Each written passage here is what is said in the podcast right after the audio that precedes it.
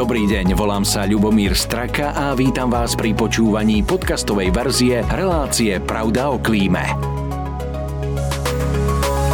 Reklamným partnerom tejto relácie je spoločnosť Veolia. Staráme sa o svetové zdroje. Príjemný deň, vitajte pri novej časti cyklu Pravda o klíme. Znie to až neuveriteľne, ale podľa domácich štatistík vyprodukoval v priemere v roku 2021 jeden Slovák komunálny odpad v rozsahu až takmer 0,5 tony za rok. Na druhej strane však už istú časť z toho vieme samozrejme zrecyklovať. Podmienkou je ale to, aby bol odpad starostlivo triedený. V tomto smere majú preto nielen obyvatelia Bratislavy k dispozícii viacero smetných nádob. Je to však už pre nás naozaj samozrejmosťou a stali sme sa v tomto smere uvedomelejšími. Na to sa opýtam Zuzany Balkovej, ktorá je zo spoločnosti OLO a práve tá sa stará o odvoz likvidáciu odpadu v Bratislave. Dobrý deň, prajem. Dobrý deň. Pani Balková, tak ako je to s tým odpadom na území Bratislavy? A možno by sme mohli začať takouto cenou, tá je dnes paušálna, ale v každom prípade nie každý vytvorí rovnaké množstvo odpadu. Neuvažuje sa teda tak trošku do budúcnosti aj nad tým, že by sa tá cena za odvoz odpadu odvíjala od množstva, ktoré ten človek vyprodukuje? Čo sa týka poplatkov, tak v prípade Bratislavy tým, že OLO je mestská spoločnosť, tak našim hlavným akcionárom je hlavné mesto. A v prípade poplatkov za odpad je zodpovedný teda správca dane a teda oddelenie miestnych daní, poplatkov a licencií, ktorý určuje ten poplatok za komunálny odpad. Musíme povedať, že ten poplatok zahrňa odvoz a teda spracovanie zmesového komunálneho odpadu, záhradného a už po novom aj kuchynského biologicky rozložiteľného odpadu, pretože triedený zber je financovaný spoločnosťami OZV. A čo sa týka toho, aby to bolo spravodlivé, tak určite k tomu speje aj Bratislava. Je to jeden z takých tých cieľov, stratégie Bratislavy prejsť na možno také spravodlivejšie ustanovenie tých poplatkov, pretože boli by sme veľmi radi, keby ľudia boli aj motivovaní k tomu, aby lepšie triedili a tým pádom možno, že mali nižší poplatok za zmesový komunálny odpad alebo nižšiu daň. Ale samozrejme nie je to jednoduché. Vezmeme si, že Bratislava má 220 000 domácností, najväčšie slovenské mesto a naozaj zaviesť taký spravodlivý systém je naozaj na úlohe magistrátu hlavného mesta, ktorý už nad tým teraz vieme, že uvažuje a samozrejme tým, že sú rôzne bytové výstavby, máme rodinné domy, kde možno je to adresnejšie aj pre nás. No to som sa chcel práve spýtať, že ako by to bolo v bytovkách. V Petržalke je to veľmi náročné, keď je jedna nádoba spoločná. Môžeme si povedať, že napríklad v komplexnej bytovej výstavbe majú obyvateľia aj uzavreté stoiska. Takže áno. Vlastne už máme niekde takúto evidenciu, že to uzavreté stoisko patrí nejakým bytovkám alebo teda je priradené tým bytovým domom. Ale presne nad tým sa určite zamýšľajú kolegovia z oddelenia životného prostredia, pretože máme nádoby, ktoré sú voľne dostupné a dajme tomu vlastne všetkým a tým pádom naozaj je potrebné nájsť tú hranicu tej spravodlivosti, aby to bolo riadne dohľadateľné. Takže pre nás by bolo ideálne naozaj vybudovanie možno nejakých stojísk, aby sme vedeli presne, že táto nádoba patrí tomuto bytovému domu, čo sa už aj deje, pretože stojíska sa vybudovávajú, ale určite plošne je to náročné zabezpečiť možno v jednom roku, takže určite k tomu magistrát speje. A čo sa týka Bratislavy, tak možno taký ten poplatok, alebo teda tá výška poplatku sa už aj teraz odvíja od množstva odpadu, pretože obyvateľ si môže objednať nádobu rôznej litráže a môže si objednať ten odvoz, alebo teda má určitý harmonogram odvozu a interval odvozu a od toho sa odvíja ten poplatok. Takže už aj teraz si to vie obyvateľ nastaviť a v prípade objektívneho zistenia, ak obyvateľ naozaj produkuje menej zmesového odpadu a naozaj viac a lepšie triedi, tak si môže napríklad znížiť tú frekvenciu. Takže aj od toho sa môže odvíjať ten poplatok. Ale určite k tomu smerujeme, aby sme možno spravodlivejšie vedeli tieto poplatky rozdeliť. Áno, to už ale musia do toho vstúpiť aj tak trošku technológie, pretože asi by sa mal každý identifikovať. Ak nejdeme len na bytový dom, ideme aj na jednotlivcov, každý by sa mal identifikovať možno nejakým čipom a v tej každej nádobe by mal byť nejaký vážiaci systém, ktorý vie aktualizovať tú hmotnosť celej nádoby potom, ako vysype ten človek. Ale to sú technológie, to je možno taká hudba budúcnosti. No niekedy sa môže stať, že tie nádoby sú presypané. Čo v tomto prípade máte už aj vy nejaké technológie? Vieme, že na Slovensku existuje spoločnosť, ktorá sa zaoberá práve technológiami, ktoré monitorujú množstvo toho odpadu v smetných nádobách a vedia vyslať signál pre tú spoločnosť, ktorá zberá tieto nádoby. Ako je to presne teraz v OLO už v tejto chvíli, ak sa nepozeráme na žiadnu budúcnosť? Môžeme povedať, že máme už takúto technológiu nainštalovanú. Máme nainštalované senzory v 1780 zvonoch na sklo. Tam sme začali, pretože je to pre nás statická zberná nádoba. A naozaj ten senzor vie v priebehu nejaké minúta, že skontrolovať ten objem. A zároveň tomu sa snažíme prispôsobiť ten odvoz, aby sme neurobili odvoz k zvonu na sklo, ktoré naozaj je ktorý je poloprázdny, ale naopak nám využíva tie hlásenia naozaj zaplnenosti tých zvonov na sklo. Keď ste spomínali tie preplnené nádoby, tak stretávame sa samozrejme s tým, že možno, že je taká nadprodukcia odpadu. Evidujeme to možno okolo nejakých sliadkov napríklad, samozrejme, ale je to možno nadprodukcia odpadu, ktorá sa nám len zdá, pretože v okolí tých sviatkov máme napríklad Vianoce, kde dostávame darčeky, kde dostávame to zabalené v krabiciach a nie každý ešte má tú rutinu tie krabice stláčať, zmenšovať odpad, zmenšovať tú veľkosť. Takže naozaj do tej 1100-litrovej nádoby sa pohodlne zmestia 3 rozložené krabice a možno 20 zložených. Hej. Čiže ten nepomer je naozaj veľký a práve preto sa nám môže zdať, že je ten neporiadok okolo tých zberných nádob. Spoločnosť OLO vykonáva zber a odvoz odpadu iba z nádob, takže nemôžeme manipulovať s odpadom okolo zberných nádob, jednak aj z BOZP, bezpečnostného hľadiska aj našich zamestnancov. A môžeme si povedať taký príklad, že možno si ľudia niekedy neuvedomujú, že keď majú napríklad uzavreté stoisko a majú tam napríklad nádobu, alebo nejakú veľkú krabicu, ktorú len položia a oprú, náš zamestnanec to napríklad nemusí vidieť, oprujú zo zadu a keď zoberie tú zbernú nádobu, tak ho to môže poraniť, alebo jednoducho môže mu spôsobiť nejaké poranenie. Takže preto naozaj nemôžeme manipulovať s odpadom mimo, ale v prípade, ak vznikne nejaký odpad pri našej manipulácii, tak samozrejme dočisťujeme to stoisko a stanovisko teda tých zberných nádob. A pri tej nadprodukcii naozaj to monitorujeme.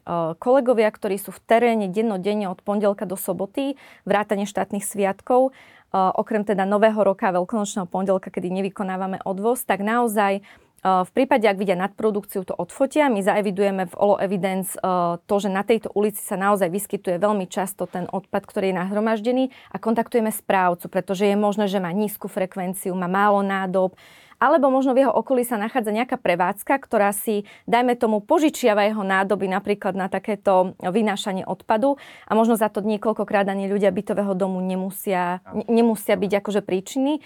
A potom samozrejme máme odpadovú turistiku v Bratislave a to je samozrejme pri tých otvorených stoiskách a pri nádobách, ktoré sú bežne dostupné.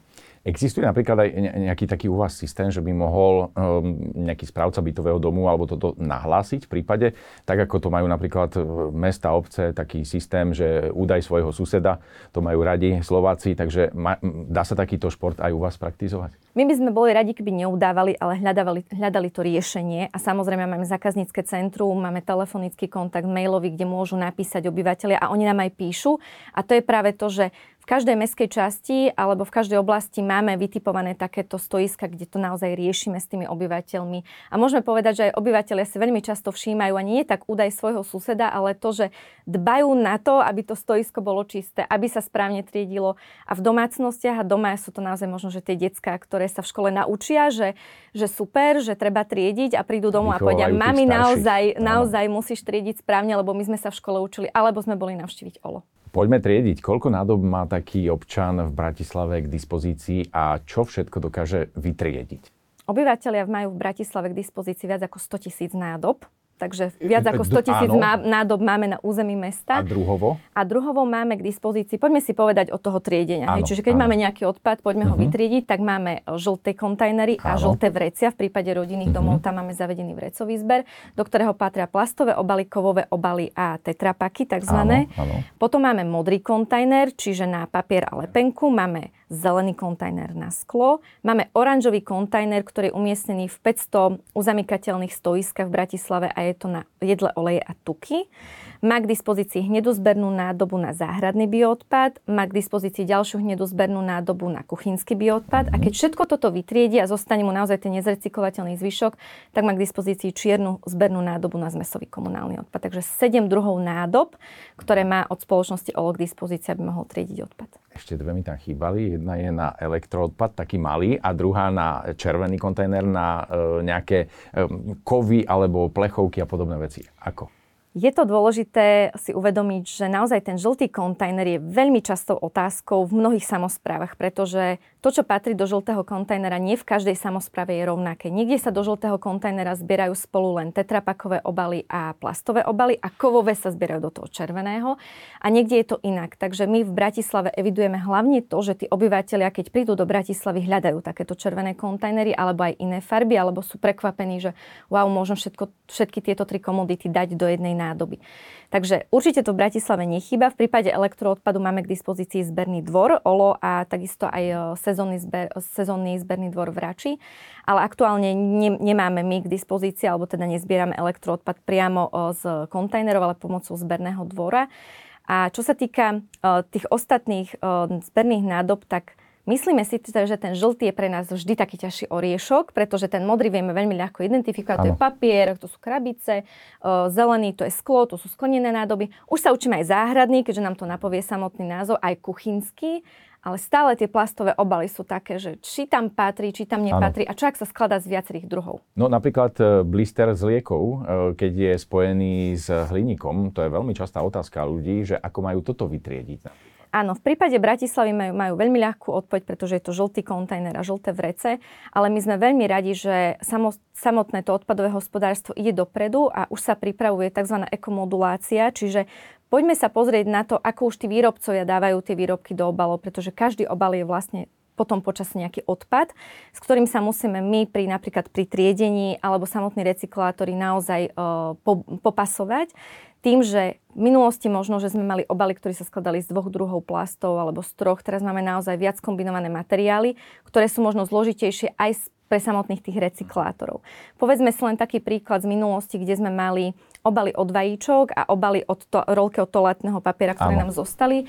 V minulosti to patrilo do papiera, potom recyklátori deklarovali, že nie je to úplne ideálny papier na spracovanie, takže to patrilo do zmesového komunálneho odpadu a recyklátori spovedali, že poďme to urobiť tak, aby sme to vedeli zrecyklovať, tak opäť to patrí do modrého kontajnera. Takže sú nejaké také špecialitky, ale napríklad tieto blistre sa skladajú presne z dvoch druhov, skladajú sa z takého tej hliníkovej fólie a aj z plastu. Takže naozaj si s tým recyklátori musia vedieť poradiť. A bolo by ideálne možno, keby mali menej druhov tých komodít v jednom obale. Áno, a takou špecialitkou je to, že existujú toaletné papiere s rolkou, ktorá je zo škrobu a úplne pokojne ju spláchnete. Áno. Aj toto existuje. Možno ešte taká zaujímavosť a otázka, ako je to s odevmi, so starými odevmi. V podstate, ako to majú... Existujú riešenia tretích strán, kde môžete napchať, aj keď je tam napísané vypraté oblečenie a podobné veci, no ľudia asi s tým nebudú chcieť mať toľko práce. Čiže ako je to s tými odevmi? Pretože odevy sú dnes základom recyklácie a výroby naozaj unikátnych vecí. Neplánuje možno OLO aj v tomto smere niečo zaviesť?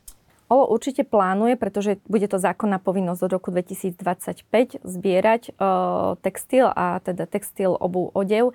Takže naozaj pripravujeme sa na to. Aktuálne na území Bratislavy existujú spoločnosti, ktoré prevádzkujú kontajnery na zber textilu a naozaj my evidujeme, že je to dôležité, ale sú spoločnosti, ktoré sú vyslovene na to špecializované. A u nás na zbernom dvore máme takéto kontajnery, kde keď obyvateľia prinesú textil na zberný dvor, tak vieme to dať tak, aby sa to dostalo tým správnym organizáciám, ktoré s tým nakladajú. A čo sme nespomenuli, možno, že hlavnou hierarchiou, alebo teda tým hlavným našim motom je predchádzať vôbec vzniku odpadu. Hej, je to super triediť, je to super recyklovať, je to super energeticky zhodnotiť a pri úplne najhoršom prípade odskládkovať.